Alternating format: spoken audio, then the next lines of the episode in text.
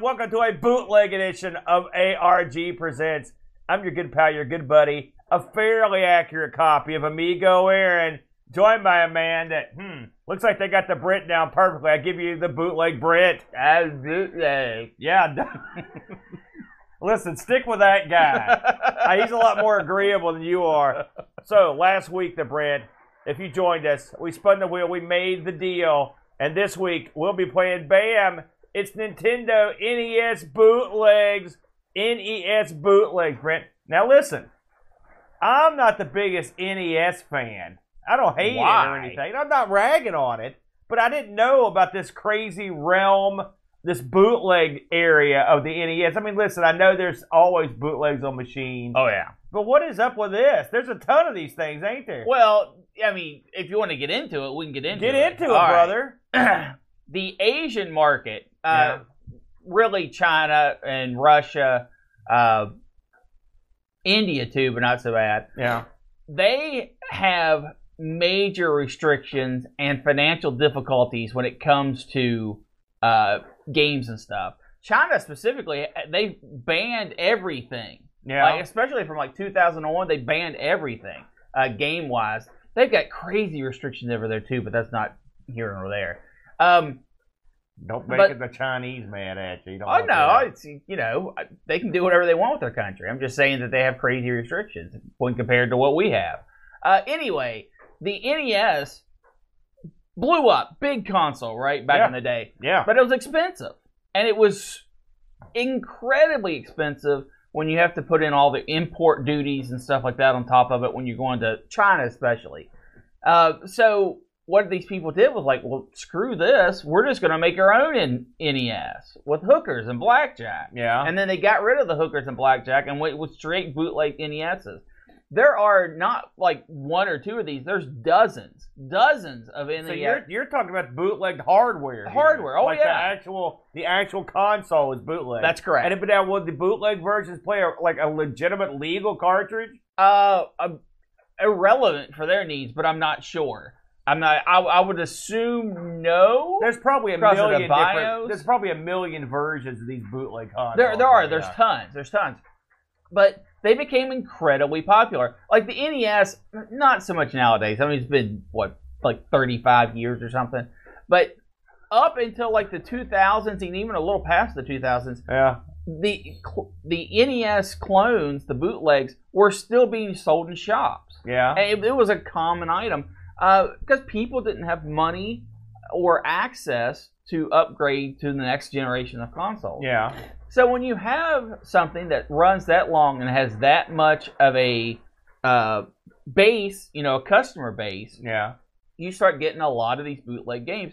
Now, a lot of times they'll just take a bunch of games, you know, 14 and 1, 20 and 1, stick them all on a bunch of uh, I got card- some of those. Yeah. yeah, and throw it out there. But some of these companies were like, listen, there is a demand for these games that we don't have access to.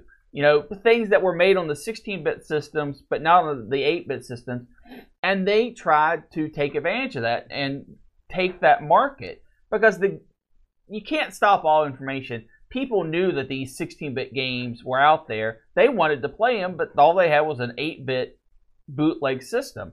So companies started making demakes, which is a something when you hit- go down uh, a generation and make it for a lower powered system. Uh, and some of them are good. Most of them are not good. But That's true. but the market was there. The market was there, and because of that, uh, we have categories like NES bootleg. Yeah.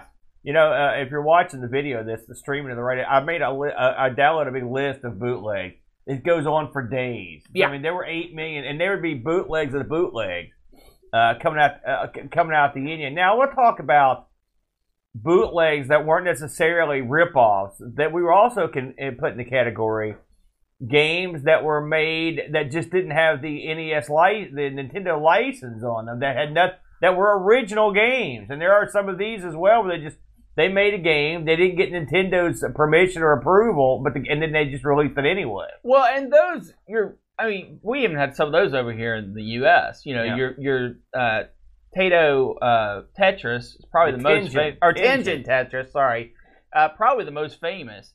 Uh, where you know they had a big court legal battle.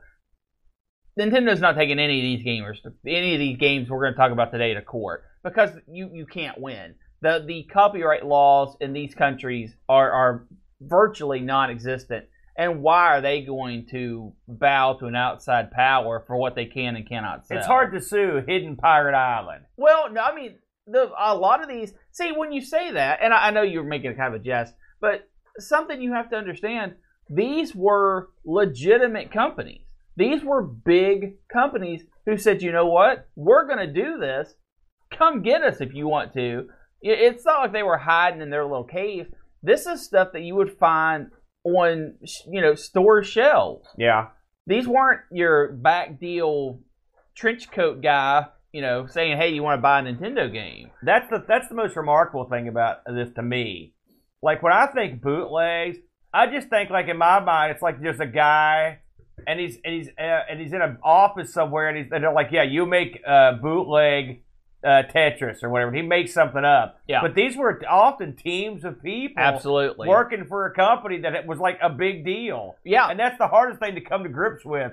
You know, that, that there are these companies going around that do this stuff now, and these things uh, sell heavily in the, in Asia and these some in some European countries.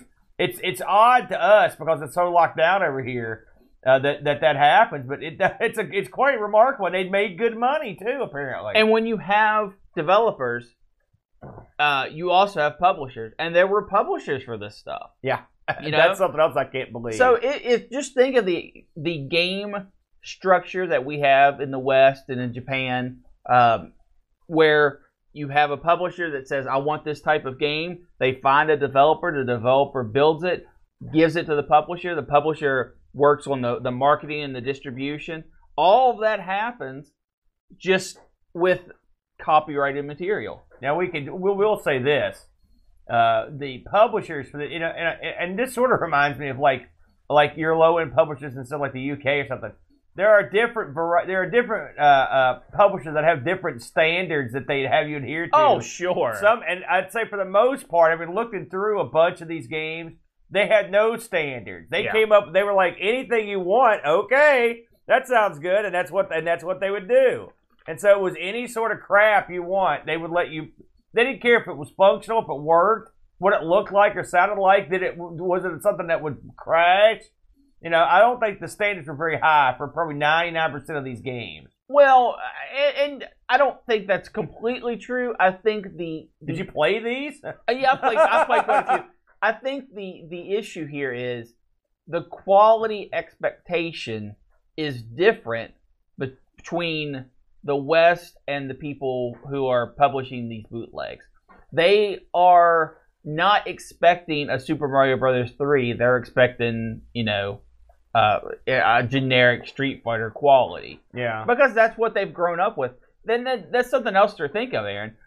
They did. They've never had access to some of this first party software. They Yeah. had no way to play it. I mean, they might have seen it. They probably, I'm sure they know it exists, but they never played that quality of game, so they don't expect that quality game. You know the funny thing about these bootlegs, and I, I a few years ago for Christmas, I bought like I don't know ten knockoff handheld consoles, and it, Mhm. what did it play? It played like a thousand zillion NES games, Yeah. right? Of course, they're all misnamed because sometimes they just basically take and just take the original existing game and fiddle with it a little bit and release it. Sprite swaps, yeah, that kind no, of I mean they actually take the whole game, rename, the, put a different title screen on it or whatever, Yeah. and release it.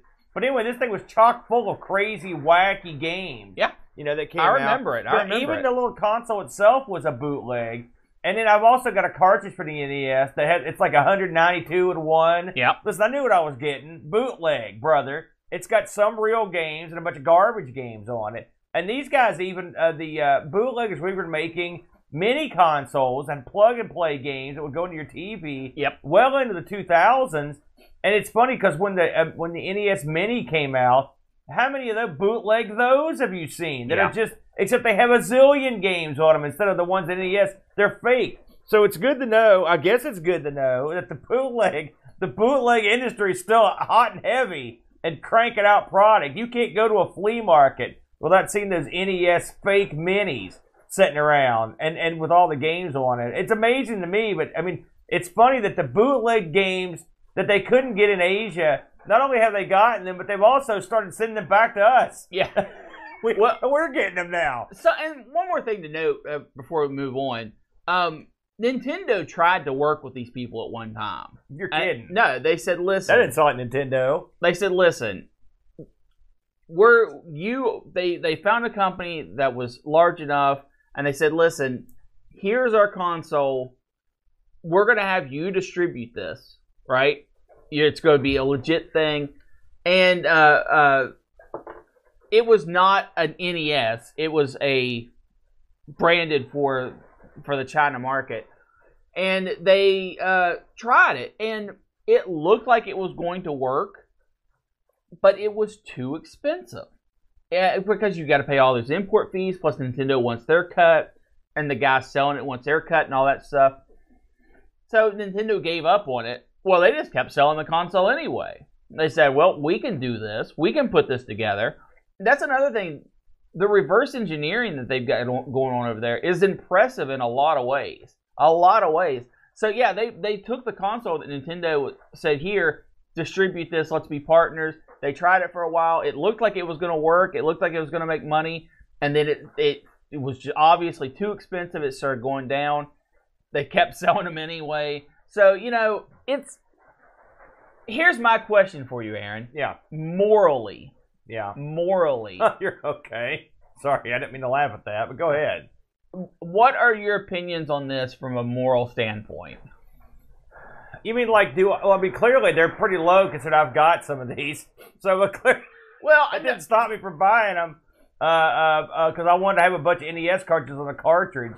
Uh, and funny, of course, I've got every conceivable, uh, uh, uh, you know, card SD slotted cartridge that you could get. Right. With all that said, does this rob uh, of the authors and the creators and the workers of money? Absolutely. But in some instances, it's a moot point because if you can't distribute your game somewhere, then you're not going to lose any money because you can't distribute your game there. Yeah. So do I have a problem with a market like? Do I have people in Taiwan making games and distributed to people in China? No, because you're not because you if the game was distributable there, they distribute it. If anything, I have a problem with the government that won't let you have it. All right. That's you know so yeah. But in terms of you know in the states, I'm a man of low moral fiber when it comes to piracy. I always have been. I'm not gonna lie. And so yes, it's not it's not savory. I can hear Laurent Giroux somewhere like gr- gnashing his teeth and punching a wall because he's an honest man. Uh, but uh, uh, uh, I try to uh, I try to be good about that stuff, and I do purchase stuff a lot more than I used to. It's a lot easier now too. That it's but I mean in terms of was this a good practice? No, it was not. okay. It's an amusing practice. Don't get me wrong, but it's not necessarily good. Now, my opinion on this, uh, just because I want to throw my two cents in here. When I was in high school and my my early college days, I downloaded stuff all the time, all the time, and I it was for me. It wasn't even about playing the games. It was how large of a collection can I achieve. And uh, I mean, I, I, people do this with music all the time. I just did it with video games because I wouldn't I wouldn't play 99% of the stuff I downloaded. But I did it because I was poor Yeah. and I, I had literally no ability to go out and, and do it. I was work I was working, I was in school, I used the money, you know, to pay so I didn't have an entertainment budget. Now that I'm an adult, Yeah. Eh. Debatable. uh, I have not downloaded or used any bootlegs of video games for a considerable amount of time. Um, I, I Aside from this show. uh, no, no, no. I mean uh, new releases. Okay. New releases. Um, because I mean, back in the day, something hit the shelf, I'd have it downloaded. Yeah. I, I, I just don't do that anymore. And a lot of it is, first of all, I have the means of which to purchase these things now. Um, and I have uh, uh, a desire to be selective, and I because I know that in this realm, my money is my voice. Uh, when it comes to you know support. You've got to support what you like, sort of thing. From an Asian market perspective, uh, where their their income, their you know their gross national product is lower, I can 100% see why this bootleg things are uh, a thing, and Yeah. I actually support the companies that go out there and make their own games using properties of other property holders. When you, I mean, making fresh new games using existing properties. I, I don't like that when they just pull a game and put it on a cart. I, I can't approve of that. But if you're doing your own thing, if you're making your own sprites, your own engine, your own games, uh, but you're using, you know, Mickey Mouse or Mario or Sonic, I honestly I don't have much of a problem with that. So you got that, everybody. The Brit in favor of bootlegging. there it is. Somebody send that send that out immediately. Uh, so much for the confessional uh, table. So, with all that said, holy smokes, uh, we picked a couple of bootlegs to try. Now I ran through a bunch of bootlegs. You know, Yeah. I'll, I'm going to lead the dance today. Here I go. And so there look- goes my feet. I'll stepping look through a lot of these games, and some of these I'd played because I've got all these bootleg items that Yeah. I own. And in fact, giving them as gifts, I love them. In fact, I think I sent one out for the Secret Santa on Discord a couple years ago. I think Barkbit got one. Uh, but anyways, uh, I looked through a lot of these, uh, and I, I thought to myself, I'm going to pick something that's a game. I've got, a, I, I had a goal. that's that's a good place to start when you're reviewing a game. I'm going to pick one that's a game and All that right. I can actually somehow play because some of these are unplayable disasters. And so Uh, yeah, I, I, thought to understand myself, what you're saying. And I thought, but I was hesitant because I had a moral quandary because I was like, you know, if I play one of these that looks good, people might be like, hey, this is great. You know, so I'm just the disclaimer: none of these are great. At the bare minimum, you've got something that's pretty good, but it's not like great. But with all that said, I probably went. I ended up. I guess I picked the mother of all bootlegs. I, I think we picked. We honestly, I think we picked the two most well-known and highly praised. Yeah, it wasn't intentional, but I just because I, I, I'd beaten this game in the past. Let's go ahead and spill the beans, Brenna. I played the old Super Mario World, the NES version of Yes. Super Mario World. Now, Super Mario World is a game that I actually beat a few years ago proudly. I, I remember I've never been so happy. a few years ago. Yeah, I beat it. It- It's been about it's been about ten years ago, and I Oh, finally okay. beat the darn thing. Uh, if you've ever played the original Super Mario World, uh, the terrific Brent, game. a great game, uh, of just a uh, one of the all-time classics. It's Yeah. I mean it's got to be in the top ten platform games uh, uh, of all time. Maybe highway, maybe top five. I love that game. Ooh, I definitely wouldn't put it in the top five, Oh, yeah. but I, I, I, so, I completely agree. It's an incredible game Yeah. and it deserves incredible praise. Anyway, uh, released uh, in uh, 1990 on the Super Nintendo.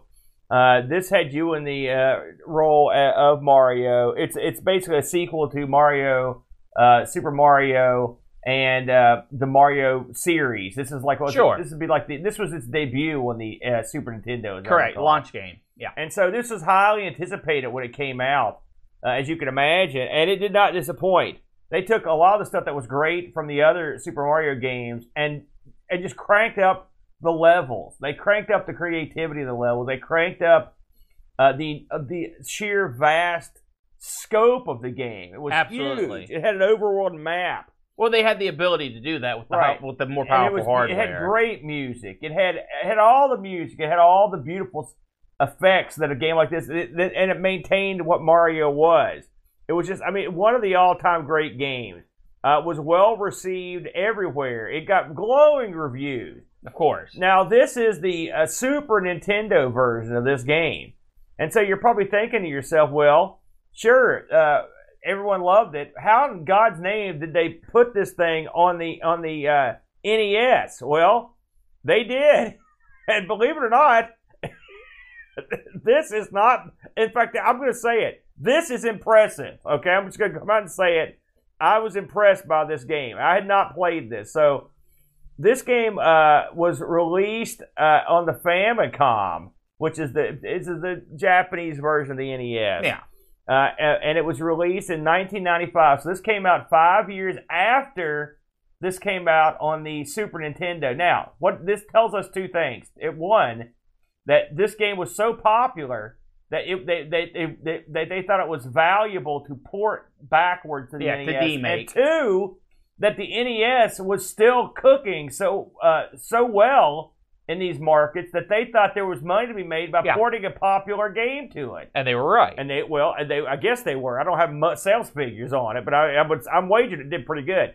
So this was, but like Brent said, this was published, uh, and it was published by a company called JY Company. Put a lot of thought into that, and it was developed by an outfit called the Hummer Team. Now Mhm. these guys, uh, I looked into the Hummer Team. These guys are out of uh, Taiwan, Yeah. Taipei to be exact, and they were they'd only been in business as a as a developer, and I say developer, but I mean it, they are developers, but I don't know what you call bootleg developers. I don't know if there's a term for it. Uh, these guys had been active in '92, and get this: the Hummer team was active until 2010. wow. So they were re- they were well, and they were well- the big boys. well, Hummer team did like those little uh, plug and play consoles. They did those until and they got a lot of mileage out of them. Um, they uh, uh, they were the big wheels that were behind this game, and again, out of Taiwan, which you know anything goes, I guess. Uh, they had a big staff. Uh, the head guy, and again, these names, I'm not going to go into everybody, but the head guy was named Hummer Ching. He was the uh, he was a guy that he was around till 2006. Then you had a cast of thousands at worked on these. These guys were prolific uh, releasers of titles for the NES, uh, including uh, versions of Street Fighter, uh, versions of tons and tons of fighting games, tons of Mortal Kombat, Yeah. Aladdin, uh, Tekken 2. I almost picked Tekken 2, by the way.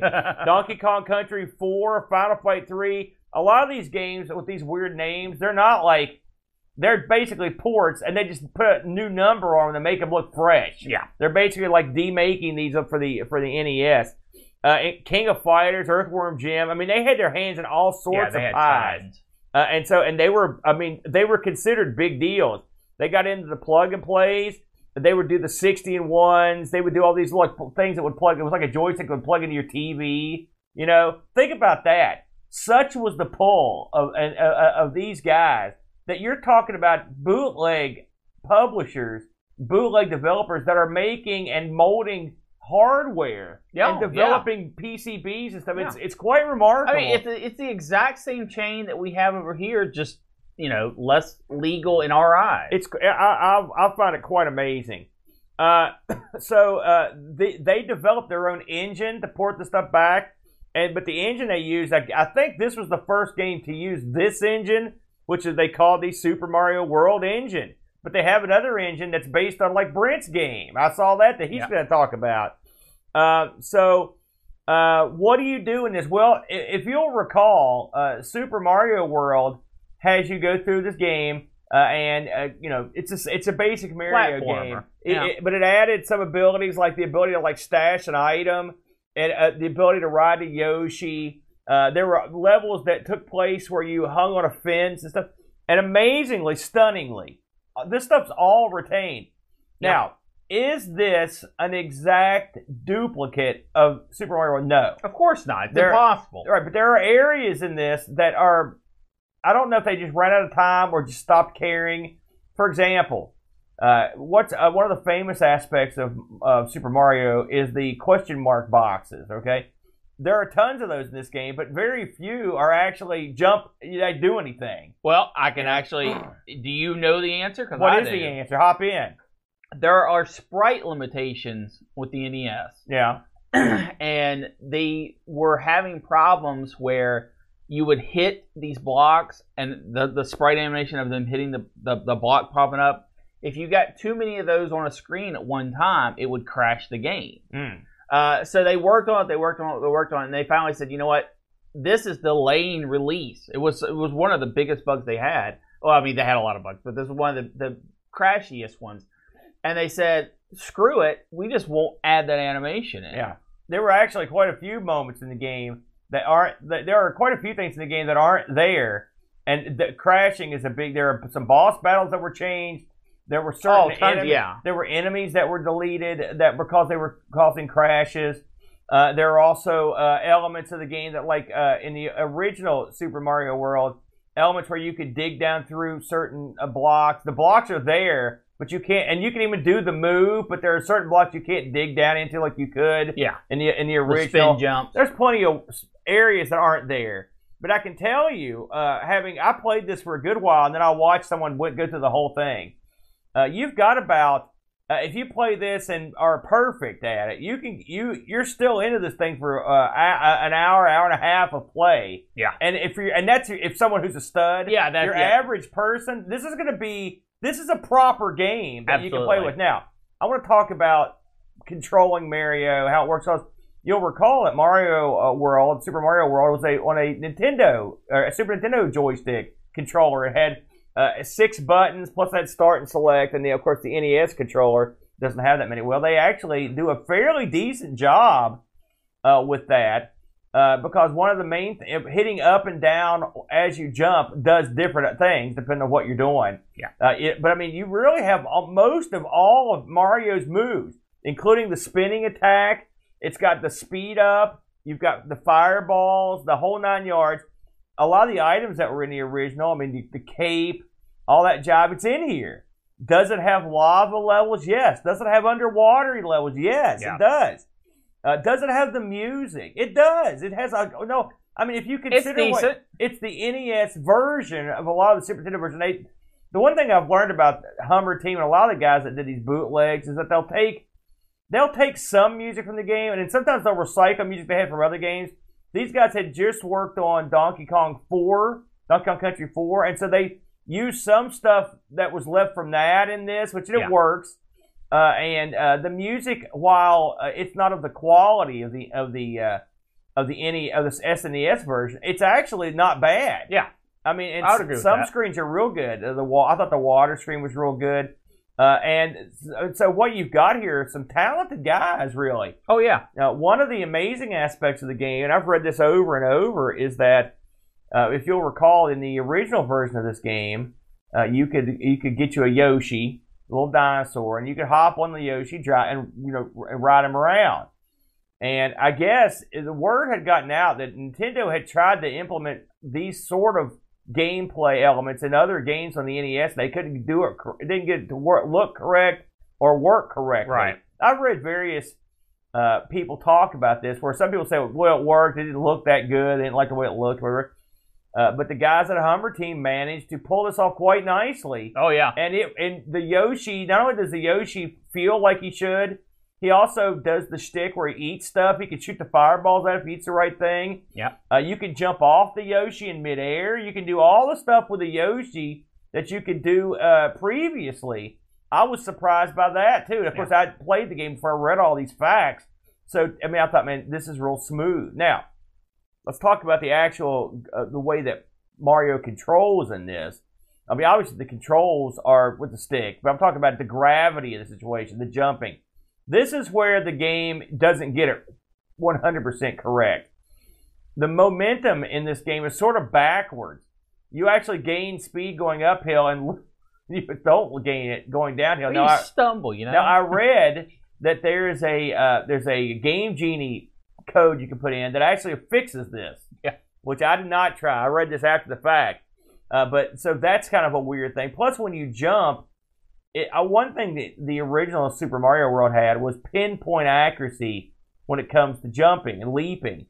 Uh, this does not have that. That much said, this game does have its own uh, feel, right? And and a feel which you can get used to uh, after a while. Now, I found this game significantly harder than the Super Mario World on the on the uh, on the uh, Super Nintendo.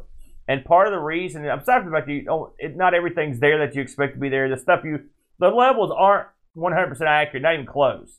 Uh, in fact, some levels are drastically changed, but they, they kind of get the they kind of get the theme of it for the most part. Uh, but not everything you're going to expect to be there is going to be there, and some some levels are real close. Um, but controlling Mario can be a chore, especially in some levels that require a lot of pinpoint accuracy on your jumps. I had trouble uh, controlling him properly. Uh, I want to talk about some of the weird glitches I found in the game. I actually had the game crash on me uh, one time. I also had several instances where I would get to, stuck in an area where you can't escape. This happened to me a lot. Uh, where there was Really? yeah, because uh, like for example, uh, there are levels, but it's early on. There's a level where there are platforms that rotate that go around in a Mhm, circle. You can mhm. jump on them. I would get to a point where I would fall off one or miss it, and it would just rotate up and stop, and it just wouldn't. It wouldn't actually continue rotating. Oh, okay. You know, I don't know if you had that happen to you. I, I this happened but to me a bunch of times. Now, sometimes they've. I assume they knew about this because they what they did. There are some areas that would have an area a way to get back after you'd fallen, to get back to where you could go try again. You know, but a lot of areas did they just you were stuck, and so that happened to me four or five times. Uh, where uh, in, as I'm going through the game, and I, I'll admit I only played about I don't know a third of the way through the game, you know. But I mean, I played enough to, to know what was going on. Still, though, with all that said, uh, the game plays surprisingly well. And if you look at it, uh, uh, held up against its uh, uh, Super Nintendo counterpart, the stuff that they could not render on the NES, they often would put in as surrogates. Uh, for, for example, and I'll use the first level as an example. We're, we're looking at now in the video if you're watching at home. on the uh, first level of the Super Nintendo version, there's a large bullet bob that flies across the screen. Bill, okay. Or Bob, sorry, Bullet Bill. On the NES version, they've re- they they obviously couldn't do that. So what they ended up doing was having fireballs fly across the screen in mass. Way, these things suck, and you they occasionally pop up, and so it's a it, that basically is a fill in for for that, uh, which is fine. I mean, because they, they there Yeah. are limitations that they just couldn't get around. The overworld map is there. A lot of the secret areas are there. The, the, some of the houses, the ghost. I was very impressed that the ghost houses were represented. Now the ghost houses are changed to a certain degree. Some of the changes they made, I'm not gonna say they're better, but they're certainly not bad. I mean, Yeah. and their gameplay changes. They changed the way a level works because certain things wouldn't work there. They've condensed things into a small tunnel instead of being a large area. The castles and the end bosses are often changed to a certain degree to accommodate what they had at their you know at, available to them hardware wise, and it wor- it worked. Uh, so I was pretty surprised by this one, the Brent. I, I haven't not ever played it before. I have to say, I- with a few exceptions, like I said, the controls aren't perfect. The see, clearly the game wasn't finished.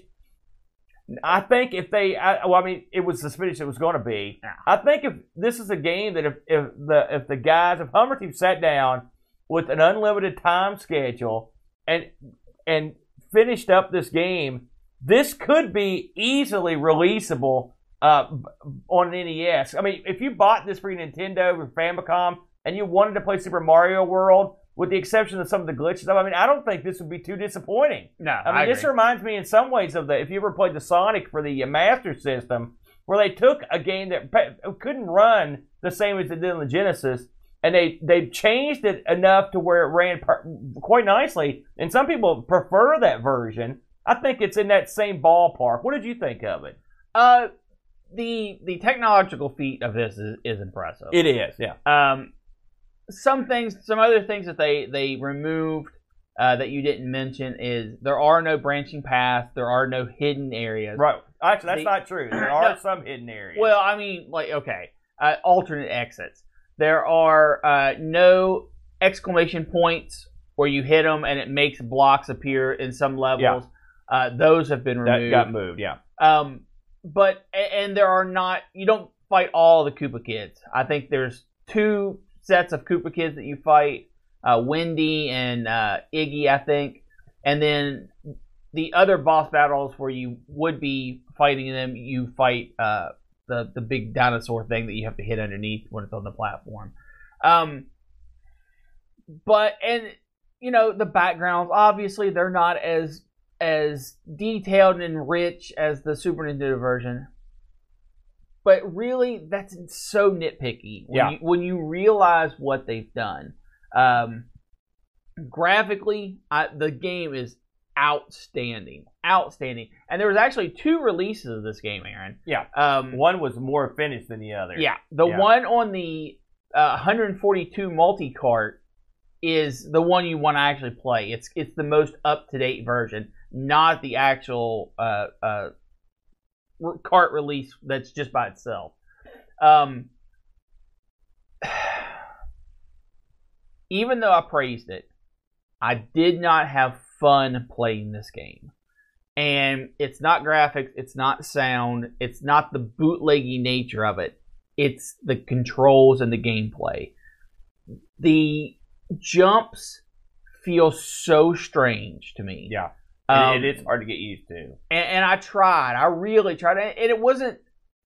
It wasn't that I was failing to do what I needed to do. I could often do what I needed to do. After I, when you first fire it up, you're gonna die over and over and over, probably to the first two or three guys Yep. because it's so awkward. But you have to stick with it a little bit. Yeah.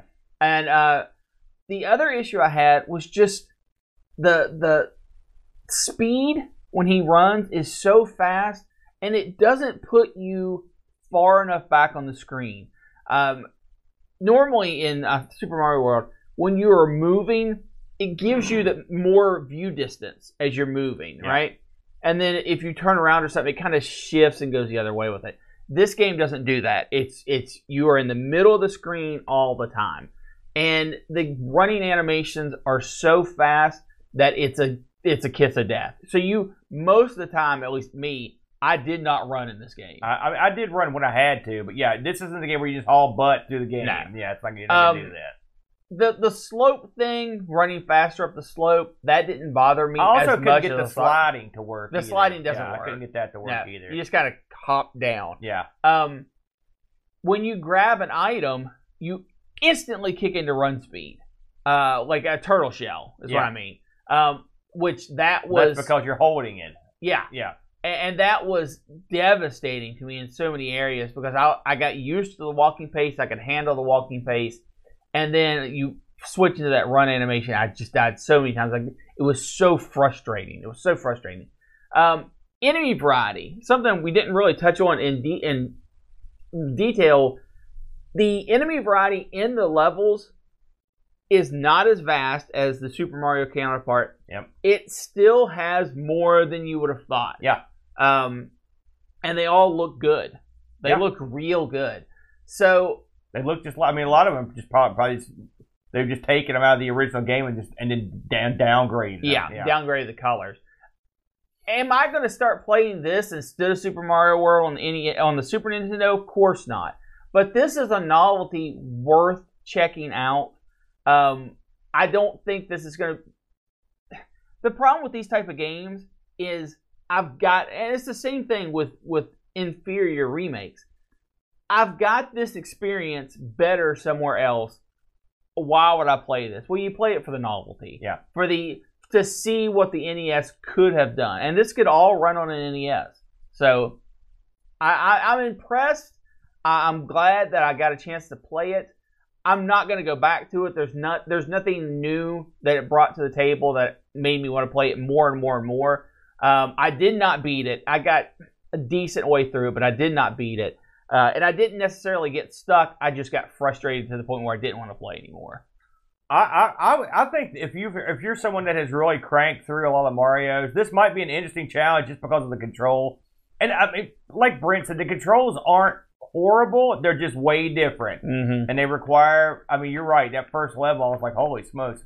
It's and they're not even way different. It doesn't take that much of a difference Yeah. to make them different. Um, A little bit goes a long way. just a little tidying up. Uh, I looked and I read a little bit about the guys that made this. Uh, the head, the head guy of Team Hummer said uh, this was the hardest game the Hummer team ever worked on, and it took over a, uh, almost a year to make. Which that right there, yeah, that's a, super impressive. yeah, that right there tells you something. Uh, there's a lot of evidence that the uh, JY company, the publishers, rushed this out the door, especially since there's that first real shaky version uh, before the. So they're definitely were, were under. I mean, think about it. These guys are bootleggers, and this game's been out for five years, and they're still not done with the bootleg. They're like, listen, we've been. It's too late. You got to go. Yeah. So I suspect the the guys that work for Hummer Team probably could have really cleaned up a lot of stuff we don't like if they get It had them more You know, I think yeah. they had to get it out the door, uh, and so I think that's kind of neat. Uh, and there also were a ton of unused tiles in it uh, for guys that never appeared in the game. Uh, so they were either people that were going to appear or they had appeared and were glitching the game up. Yeah. Uh, and uh, uh, they couldn't couldn't couldn't use them. So it's kind of neat to ponder that. Uh, and there's also even at least one level that got axed apparently. So Hmm. there, yeah. So and Lord that. knows who, Lord knows what else is in there. So of course, are you going to buy this cartridge? I mean, you can't legally buy it. You know what I'm saying? Uh, but you can definitely get it anywhere. This is one that I guess you don't have to feel as bad about pirating you know, because it came it came from nowhere. It, it, you sending it back from whence it came. But I enjoyed this one. Uh, we did get some Discord action here. Let me grab that real quick. Let me ask you one more thing, Britt, while I'm pulling this up. sure. Uh, you kind of winced when I talked about the music, and this. You didn't think the music was up to snuff for uh, your likings. Um, they they tried to faithfully reproduce uh the the tunes from the Super Nintendo version, although they often place them in different levels for whatever reason. yeah, Um, it was okay. It's sort of like hearing someone sing something that's just a little off te- off key. I'm so used to hearing these songs in their 16-bit form that when I hear them in in a 8-bit, not quite all the way there form, it just kind of makes me wince. yeah. We got one. This is hey, here's somebody that doesn't send reviews and do awful. We got a review from TSI Matt, our good buddy Matt, who uh, is, is one of the big wheels over at the Team Speaker Regulars. Check them out on Saturdays uh, on the Team Speaker Regulars on Twitch. A lot of my good buddies there. Uh, Matt writes in, uh, I have this one as well, so I gave it a go. Had a few issues, uh, some of which may have uh, been using RetroArch, where it was throwing random sprites that were not really there on the screen edges as I was walking around, which isn't a big deal. That yes, that will happen. The big issue is where I would die trying to jump on flying Koopas. I got to the point on the fifth level where I couldn't get past it because of this. Also, it ran really choppy, which again may have been his emulation. I did not experience. I that. did not have any choppiness. No. I have not played the actual Super Nintendo Super Mario World in years, and I don't remember it well. But from what I remember, this seems to be a faithful recreation. But there's a reason it was on a newer system, and it shows four out of ten from TSI Matt. So there you go. I will suggest, uh, and, and if, for people that are interested, if you simply Google Super Mario World NES, uh, you can actually play this in your browser uh, with your joystick. It plays quite nicely. Yeah. I, I grabbed this for somebody, so uh, you can play this. I actually had this in one of my. I've got a bootleg stash, so you know me because Yeah. that's the way I roll. So anyway, uh, uh, an interesting game uh, for sure. Now, Brent, you didn't go in an entirely different direction. What have you got this week? Uh, I I picked first this week, so I, I kind of left it to you to pick the crazy one, but we both picked probably the two most popular NES bootlegs out there. I picked Kart Fighter, Okay. and, and unlike the the name uh, suggests, it has nothing to do with karting and everything to do Yeah, with the fighting. name is. I don't. The name was odd. Uh, yeah, I mean, basically Mario Kart was popular at the time. Yeah. uh, and the the graphical styles, I guess, are pulled from inspirations of Mario Kart. So they say, ah, Kart Fighter, why not? Um, this is another Hummer Team game from back in 1994. Since you kind of covered Hummer, I won't go into it again. This was published by GD Industry Corporation or Company, CO. Yes. And uh whew, what a game. This is Yeah. a fighting game that features eight eight playable characters. Uh you've got all from the Mar from the uh the Mario Kart universe, if you will. You've got They Mario universe for that now. Sure, why not? Everything else is getting one. You've got Mario, Luigi, Princess Peach, Yoshi, Toad, Donkey Kong Jr., Koopa Troopa, and Bowser. Um, my, what a game. Uh, let's go over the graphics first. The graphics for this game are tremendous. They, uh-uh. They are, it's tremendous. Uh, they had to do it.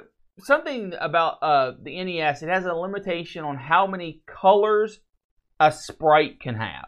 Okay, So what they did was what they instead of just having one sprite make up the character a fighter, they would have two sprites. So you could have more color variety and larger sprites as fighters. That's why the fighters are so big. That's why they're decently colored. Um, the graphics on this, I think, are they blow me away. The, each fighter has a background sort of associated with them that when you fight them, that's where you go. Uh, the backgrounds all have animated something in the background. I think they all have. Maybe Peaches doesn't. Uh, usually it's us either like a spectator kind of wiggling around from you know uh, one of the cactus plants or uh, the a lava flow underneath. Uh, it goes the extra mile to have that kind of detail in its graphics. The animations, while not full of frames, uh, the animations are really well done. When you kick, it's not just you throwing your foot out there. Your the the facial animations for the characters change. When you block, uh, it changes their facial animations. Some characters, when you hold back, you don't just shuffle backwards. Your character actually turns and walks back, walks away. Uh, yeah, it actually turns around and goes backwards. The game also features crouching animations, both air punches and kicks, because the buttons are punch and kick, of course. Um, there even are timeout animations, where if you run out of time and it, the game goes to whoever has the most life left, whoever uh, loses has a little sad animation. All of the all of the characters have winning poses. Why is this important? This is the kind of detail you see from a legitimate fighting game. They went far enough to put all of that kind of stuff in graphically, which I find incredibly refreshing and incredibly surprising because it's stuff they could have left out. They could have left out crouching completely. They didn't have to have crouching in the game. Um, they didn't have to have winning poses in the game. They didn't have because when you add crouching, Aaron, you have to have a crouch punch and a crouch kick. Everyone has it. They could have very easily said when you're crouching, you get one attack, both buttons are the same thing. They didn't do that. Uh, one note on the animate on the uh, graphical animation part of it: every character has an unused ducking hit sprite. Uh, this is where if you were ducking and you got punched, uh, you would it would have a different animation where, than if you were standing up. The game actually dropped those. The the sprites are still in the code, but the game actually dropped those. And now, if you're ducking and you get hit, your character stands up. I don't know why they took those out, but there you go. Um, I'd say you got a pretty good reason as to why. Why? Either they ran out of time fooling with them. no, they were in the game. Yeah, well, yeah, but there were tons of assets in my game that weren't used. So they didn't get to implement them, or whatever they were doing was causing a, a problem. Possibly, possibly. Um, next, I want to talk about the sound real quick. We're gonna go back to gameplay. I, want- I want to get the the minor things out of the way. Sound kind of crappy. Would you agree with that? Yes. Yeah. I would agree with that. The- the but sound- I mean, it's, it sounds not that. It's not like as important as it is in my game. Correct. You're actually this is an original concept, so you can get away with it. Yes. Yeah. Um, the Plus, they've got a lot of big beefy things going on, and maybe that was a, a bridge too far. Yeah.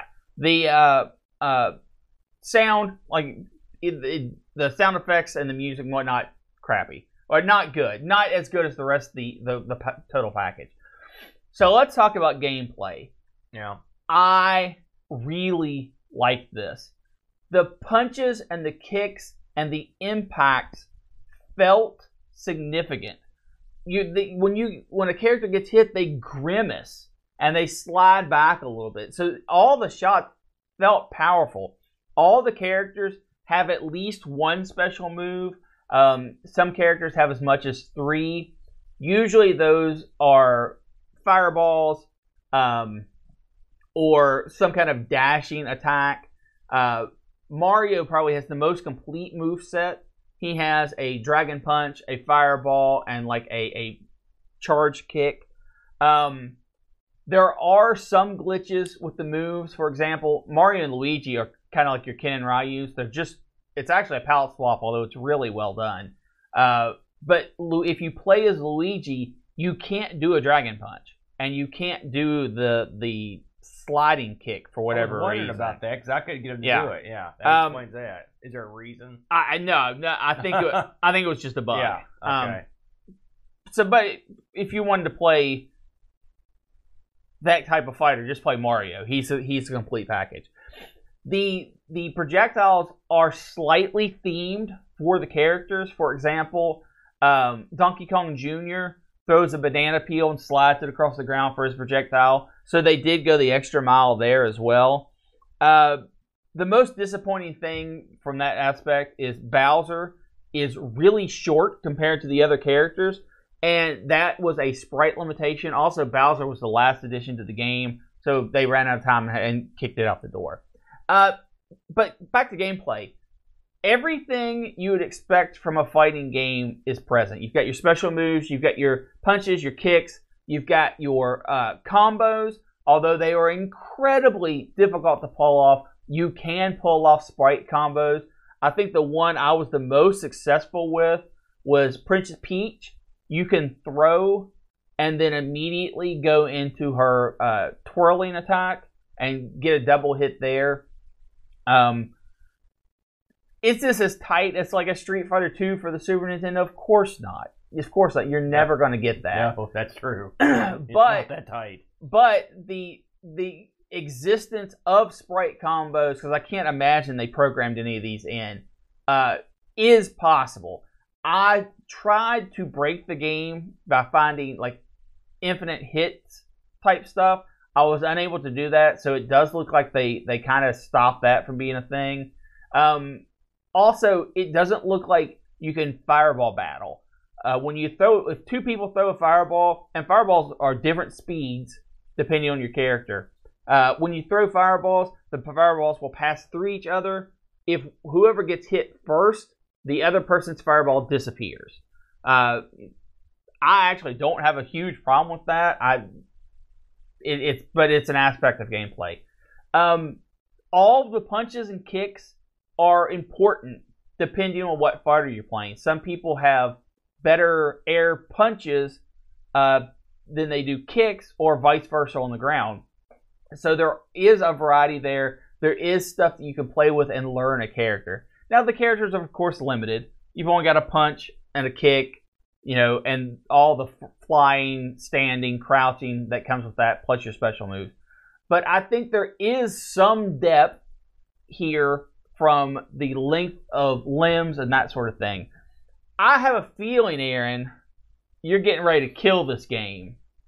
So go ahead. I know you're about ready to pop. What were you? What was your opinion on this? Well, I, you know, I I'd not heard of this, but apparently it's got quite a cult following. absolutely does. You know, And we'll and, get to uh, that. I've been told that this is the first game of that ever had these guys fighting each other. Yes, this this was pre Smash Brothers, which Nintendo Yeah. officially released. Became a huge worldwide sensation. Uh, so let's talk about what the bad stuff first. I mean, the Okay. game is the, the, you'll lose the characters. The graphics get di- distorted and screwed up. yes, Uh, you have sp- sprite flicker. Yeah, and so there's that. You didn't really get into that, but it's a huge deal because it makes the game much more difficult. It, it lining stuff up, m- judging movement, guys partially disappear and they flicker. Again, it's a system limitation, so I- I'm not going to hold it against them, but it just it's it's in there, and that does limit the amount of enjoyment I can have from the game because it's it's there. Really? and, and Okay. It, well, it makes it hard to tell what's going on, especially when that happens in the middle of moves or when the middle, a guy's doing a, uh, something. It makes it hard. Uh, that much said, uh, I played this for a while. I, by the way, my two favorite characters were Donkey Kong and Peach. I'd say Peach. Uh, Peach sort of reminded me of, in some ways, of Vega, just the hair whip thing, also, Yeah. which I like, which we've seen in other games. And also, she looks better in this than you know what we would expect. Uh, and by the way, she looked also in my in my game. They made Peach look good, better looking. yeah, they, they make her, they sexualize her some. Yeah. Yeah, well, I mean, yeah, I can put it that way. But uh, uh, uh, the uh, character roster, they've uh, pretty much everyone's represented. Yeah. you know, I've tried all the guys, uh, and uh, they it's there's some sameness. I mean, let's face facts. But the two, but listen, we I know for a fact that two button fighting games can be great because I've played one must fall twenty nine seven. That's a great game. Yeah. So it's definitely doable. Now this isn't in the same stratosphere as One Must Fall 29. That, that was on a PC.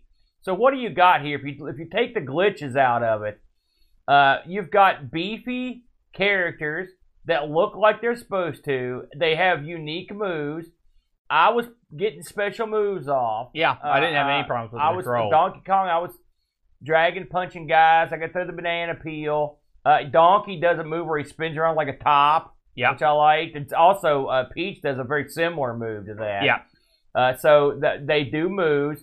Uh, um, is the computer AI or whatever they've got cooking? It's I I found him difficult to deal with. You're right. I couldn't. I tried to do the old.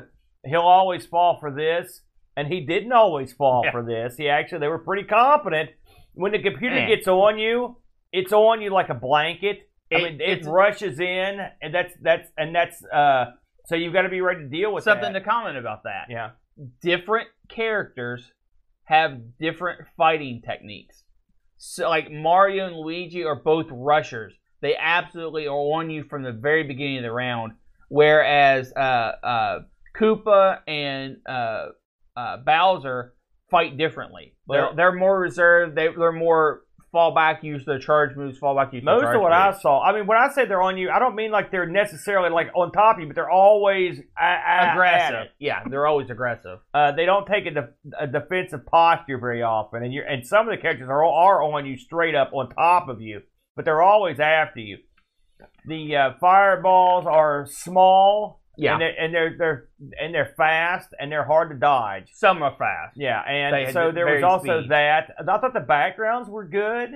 I mean, listen, I'm not going to kill it. I'm, I, I, I don't know if I is this a game I would of the two games today. I think that Super Mario World's got a bigger upside because it's, it's a more uh, advanced title. But that much said, uh, I looked at a lot of bootleg games on the NES, and a lot of them are fighting games. In fact, a lot of them are from the Hummer team. I might add as Yeah. well. And, and and there aren't that many that are good. In fact, some of them are horrible. Yeah. Uh, and some of them are, are a lot of them are just palette grabs from the original titles that they that they made playable with the NES, and they they don't look that good. Even for like a game like a Mortal Kombat where you had legitimate actors, the whole nine yards, digitized guys, they don't make the trip over the NES too good. Well, the, And it's very, the NES is very limited Right, palette. but my point, I'm getting to something, and the point is, this game, which basically took original, these look like they got ripped out of the animations of the 3DO. A lot of, which is that you would think that's a bad thing, but the thing for is, the they're, NES. they're sized properly for the most part, and they look good, and you Yeah. can actually see the they did some work, some character work, and Yeah. it's impressive that they did it. I mean, is this something you could pull out as a novelty and play at your next party with your buddies? Yes. Is this one if you're sitting around the house and you're like, man, I want to play a fighting game? This is not the one you're going to want to play. no. Uh, but it's but I mean they gave it a good shot, and this is another one. If I if I had an NES in uh, 1994, and I was like, you know, I need a game uh, in for the NES in '94. Uh, I'm going to play this. I would not be that disappointed because I've played attempts at fighting games that were actual releases that weren't this good. Yeah. So yeah, it's not that bad. I will say. I, think we we're jading people. We're making it difficult to believe that these that these bootlegs are bad. We picked, like you said, these are probably the two of the best ones. Yeah. The majority of these things are no good. Yeah. You know, so Yeah. we don't want to tell you. We don't want to put across that like we're giving you this is what they are like because they're not. And this is one of the better fighting ones, I would say. Yeah, and something uh, just a, a little bit more into this because I think this is vitally important. Uh, this was the crew. Yes, they, they took the concept and the characters from from uh, uh, Nintendo, but they did all this animation. They did all the sprite work. They did all the the uh, the back coding. This Kart Fighter is actually built off of their Street Fighter engine Right. and if you if you look and you start really comparing them, you kind of see that like Peach is kind of like a Dhalsim uh, or a Chun-Li, and uh, even some of the leftover sprites, just little corners and stuff of are in the code. Did you actually play the Street Fighter they did? Ah, they did so many. Of I them. play. I've played them, and I think this, uh, in, in a lot of ways, I mean, it's because it looks when you're trying to recreate characters everybody's used to. It's hard. And Yeah. when they took these cartoony guys, this actually was a good way to go. Yeah. You know, for a fighting game because it's they, you, you don't have any expectations of, of quality. It's like when the people can't. If a hardware is, is not powerful enough, they go to the chibi version. Yeah, Uh, and this these aren't chibi versions, but they are different. they're, They're, their own they're, unique they're spin. kind of they're kind of dopey cartoon versions. That but you could get away with that with the Mario game. Yeah. you know? Um, I, I just think I wish that these people. I mean, I, they're defunct now. I wish the people at Hummer Team did more of this sort of thing, where they sure they might have taken the character designs from somewhere else, but they did their own thing, and I think they did it really, really well. I enjoyed my time with Kart Fighter far more than I did Super Mario World. Because Super Mario World, I already had what the game should be in my mind. And when it wasn't that, even though I didn't, you know, I knew it wasn't going to be an exact copy or anything, but just the feel of the game. This, I had no expectations going in. And when it was not garbage, I found it good. Yeah. Um, we got some discords on this, Brent. If you're interested in checking them out. Absolutely. Um, TSI Matt chimed back in. I never heard of this until today, and I found out that I actually have it, so I gave it a go. First, while I have no idea uh, what I was expecting when I fired it up, this was certainly not it. anyway, I generally suck at fighting games, and this one is no exception. I first played as Mario and got my rear handed to me by Koopa. Then I played one as Peach and fared a little better as the long legs helped out a bit. While this is no means a great game, it's not really that bad, given the hardware for which it was made, 5 out of 10. Uh, the Boat looked at this one. He said, Really, the best thing about this game is the copy of the Mario Kart opening screen. As an 8 bit fighting game, though, it ain't bad. You've got a reasonable roster of fighters with special moves and different stages and different music. If this had come out as a non Nintendo character game on an 8 bit Euro computer, it would have been hailed as an instant classic. As a hack, it's better than most. Uh, so there you go. Oh, we've got one more here. Pajako chimes in. Uh, who knew that Mario Land characters were such bad A's? For an NES bootleg game, this actually isn't too bad. The character roster and moves is pretty good, and the sprites are big, and overall it's quite responsive. My main complaint is that the AI always seems to come off better if you both go for it in an attack. It seems to be able to block most of your projectiles and have the shortest stun sequences so you can never get them in time. I think this would have been a much better two player game than one, but overall I found it more impressive than I thought it would be. 7 out of 10. And although not featured in the option screen, you can play this two player. Yeah. Uh, just you you started one player game as normal. When you get to the character select screen, start hitting buttons on player two stick. It pops up. You fight each other. You know, all good. I think one last bit on this one is that uh, you've got a good flex. This is going to sound stupid, but you do it too. They could have gotten away with four or five guys. It's a bootleg. Yeah. They gave you a, a big roster, and they tried to give you some variety. yes. I'm guessing Hummer Team sort of kind of tried, Yeah. and, and if given the limitations, uh, the, they I think all things considered, they did a pretty decent job. And I'd wager there were probably some skilled coders and creative minds amongst those uh, gentlemen, Absolutely. ladies, and they probably uh, went on to have good careers doing legitimate work. You never know, or maybe they're doing really great illegitimate work. That's sort of what I'm famous for. So there you go. And this was so popular, right? yeah, So you've got your boot, you you've got your uh, bootleg comes out, yeah, goes away because you know once it's released, it it runs its course over there, yeah, and then it got found by the West, and the West started bootlegging their co- the game. They would take NES shells, make covers for it because these were Famicom games. You know, they they looked more like Super Nintendo cards, uh, where our Nintendo NES were flat gray goes into the machine. So you couldn't, you know, they were different. Uh, but enough bootleggers over in the West said, I want to play that, that you can buy this on eBay right now, new in box, the boot, the Western bootleg for 60 bucks. yeah. Now you can get it about $20 cheaper if you just want a cart. And, And you uh, can get it almost. I mean, this is one that I'm sure appears on some of the collections. Oh, absolutely. And so those you could get for no, practically nothing. They're just du- double cheap. That's why I didn't price them because I knew you could get them double cheap. You know, it's uh, while before we leave the topic, Super Tech Boy in the chat asked if we knew what these games sold for. It's a good question. I actually looked into that, uh, and I don't know what you found out, but you know, you're talking about games that were distributed all over Asia and in large chunks of Europe as well. And the prices, I could never pin down what these sold for. like a new release. Yeah. I, mean, I, don't think they. I would guess they were quite a fraction of what a. a I mean, you got to think these are NES cartridges in '95 and '94 respectively. I can't imagine them selling for a whole lot of money, but I, I agree. I couldn't. I looked into that, and I couldn't find anyone talk, discussing what they sold for. Yeah. Did you? I, I couldn't find that either. Um, but I would imagine it was it was very very affordable. it was very reasonable. Let's Yeah. just put it that way. You know what else is often reasonable, and sometimes it's not, Brent. Me.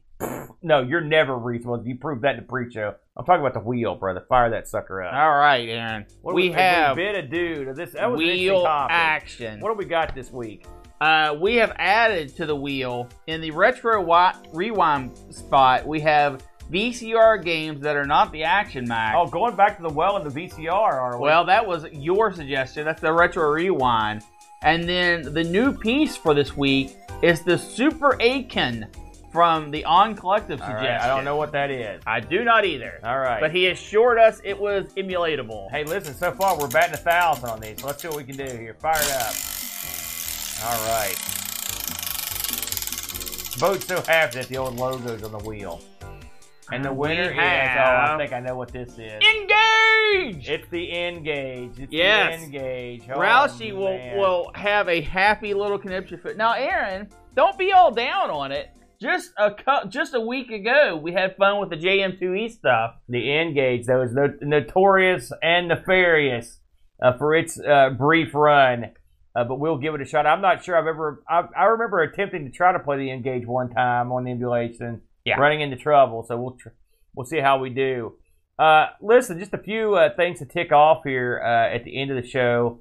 Uh, if you didn't catch it last night, it was a happening. It was the Tays Valley. Brent didn't catch it. Tays Valley Classic Computer Club, uh, including explosions uh, and and magic, magic like what you've never seen before. Uh, if you missed out on the Tays Valley Classic Computer Club, uh, I will be releasing it this week on the Amigos Stream Team channel. Three words: Amigos Stream Team. So if you would uh, add that to your subscription list, we're releasing all kinds of interesting stuff in there. We've just finished up uh, releasing uh, the final parts of the Amigathon from last year, 2021. The footage that was thought to be lost, but actually was just on my hard drive. yeah, so it's lost by me, uh, but it will be released uh, coming up. I also want to talk about the uh, Classic Computer Club. Uh, we're bringing it back, uh, Brent. I believe, if I'm not mistaken, let me get the date here. It is the 21st of May. Uh, that will be a 4:30 uh, ti start time. So you've got about uh, 20 days to get c- cooking on this. Uh, 4:30 International Computer Club. It should be a big event, Brent. We've got a lot of people signed up already. Uh, there's a sign up sheet in the Discord on our, uh, uh, the Amigos Discord. And if you're not a member of the Discord, uh, you're not out of the loop here. Uh, drop me a note at uh, argpresents at mail.com and I'll get back to you if you want to sign up. Uh, everyone's welcome to attend. Uh, we will stream it live on Twitch, Brent, as we always do at 4:30. Uh, it's going to be quite a diverse crew this time around. Uh, it should be a lot of fun, uh, and it should be a good time, uh, Brent. What do you got? You got anything you want to talk about here? Uh, Boat Fest. If you need some information on Boat Fest, go to boatfest.info. That is the uh, retro gaming festival, Yeah. uh, uh, convention, if you will. Yeah. It's going to going down June 24th and 25th of this year. Uh, there are a couple of tickets left, so go and grab those up before you lose your chance. Yeah, uh, it should be a lot of fun. Uh, we're doing a ton of shows there. We're bringing tons of stuff there. Listen, you're going to see stuff there you're never going to see on Earth. I will have, and Brent was very excited when I mentioned it to him in the pre-show. But I will have one of the few FujiNet Adam computer-enabled uh, items anywhere on Earth. I'm talking less than probably 20 on the planet. Come to Boat Fest. You'll be able to experience what it's like to have a Coleco Adam computer with Wi-Fi, pulling stuff from the ether. It was amazing. Brick couldn't believe it that this thing existed. He's more excited than anybody about it, so I can't wait to unveil that at the uh, at Boat Fest. Plus, our boat will be there too. Jack Flack's going to be there. Frank from Retro Rewind's going to be there. Listen, bring your consoles, bring your computers, bring the things you'd like to get recapped. Frank's going to be recapping crap. Listen, I got an Apple II GS I need to talk to Frank about. You know what I mean? Because during the computer club last night, this thing went up in a blaze of glory after using it for 15 minutes. I got I got hosed on that deal, Brent. I'm not bitter though. But anyway, Internet Computer Club should be a lot of fun. I think, Brent, that's all we've got. I think that's all we got. You got anything you want? Any final thoughts? Nope. That's it. Uh, please support your local bootlegger. We'll see you next time. Adios. Thanks for joining us today. We really hope you enjoyed the show. A special thank you to Duncan Styles for our vector style graphics and Bart Pitt for his amazing music. Would you like to help keep ARG spinning? You can do so at patreon.com slash argpresents. Just like these fine folks. Rolo, Olaf Hope, Aw, Terry Howard, John Schaller, The Slow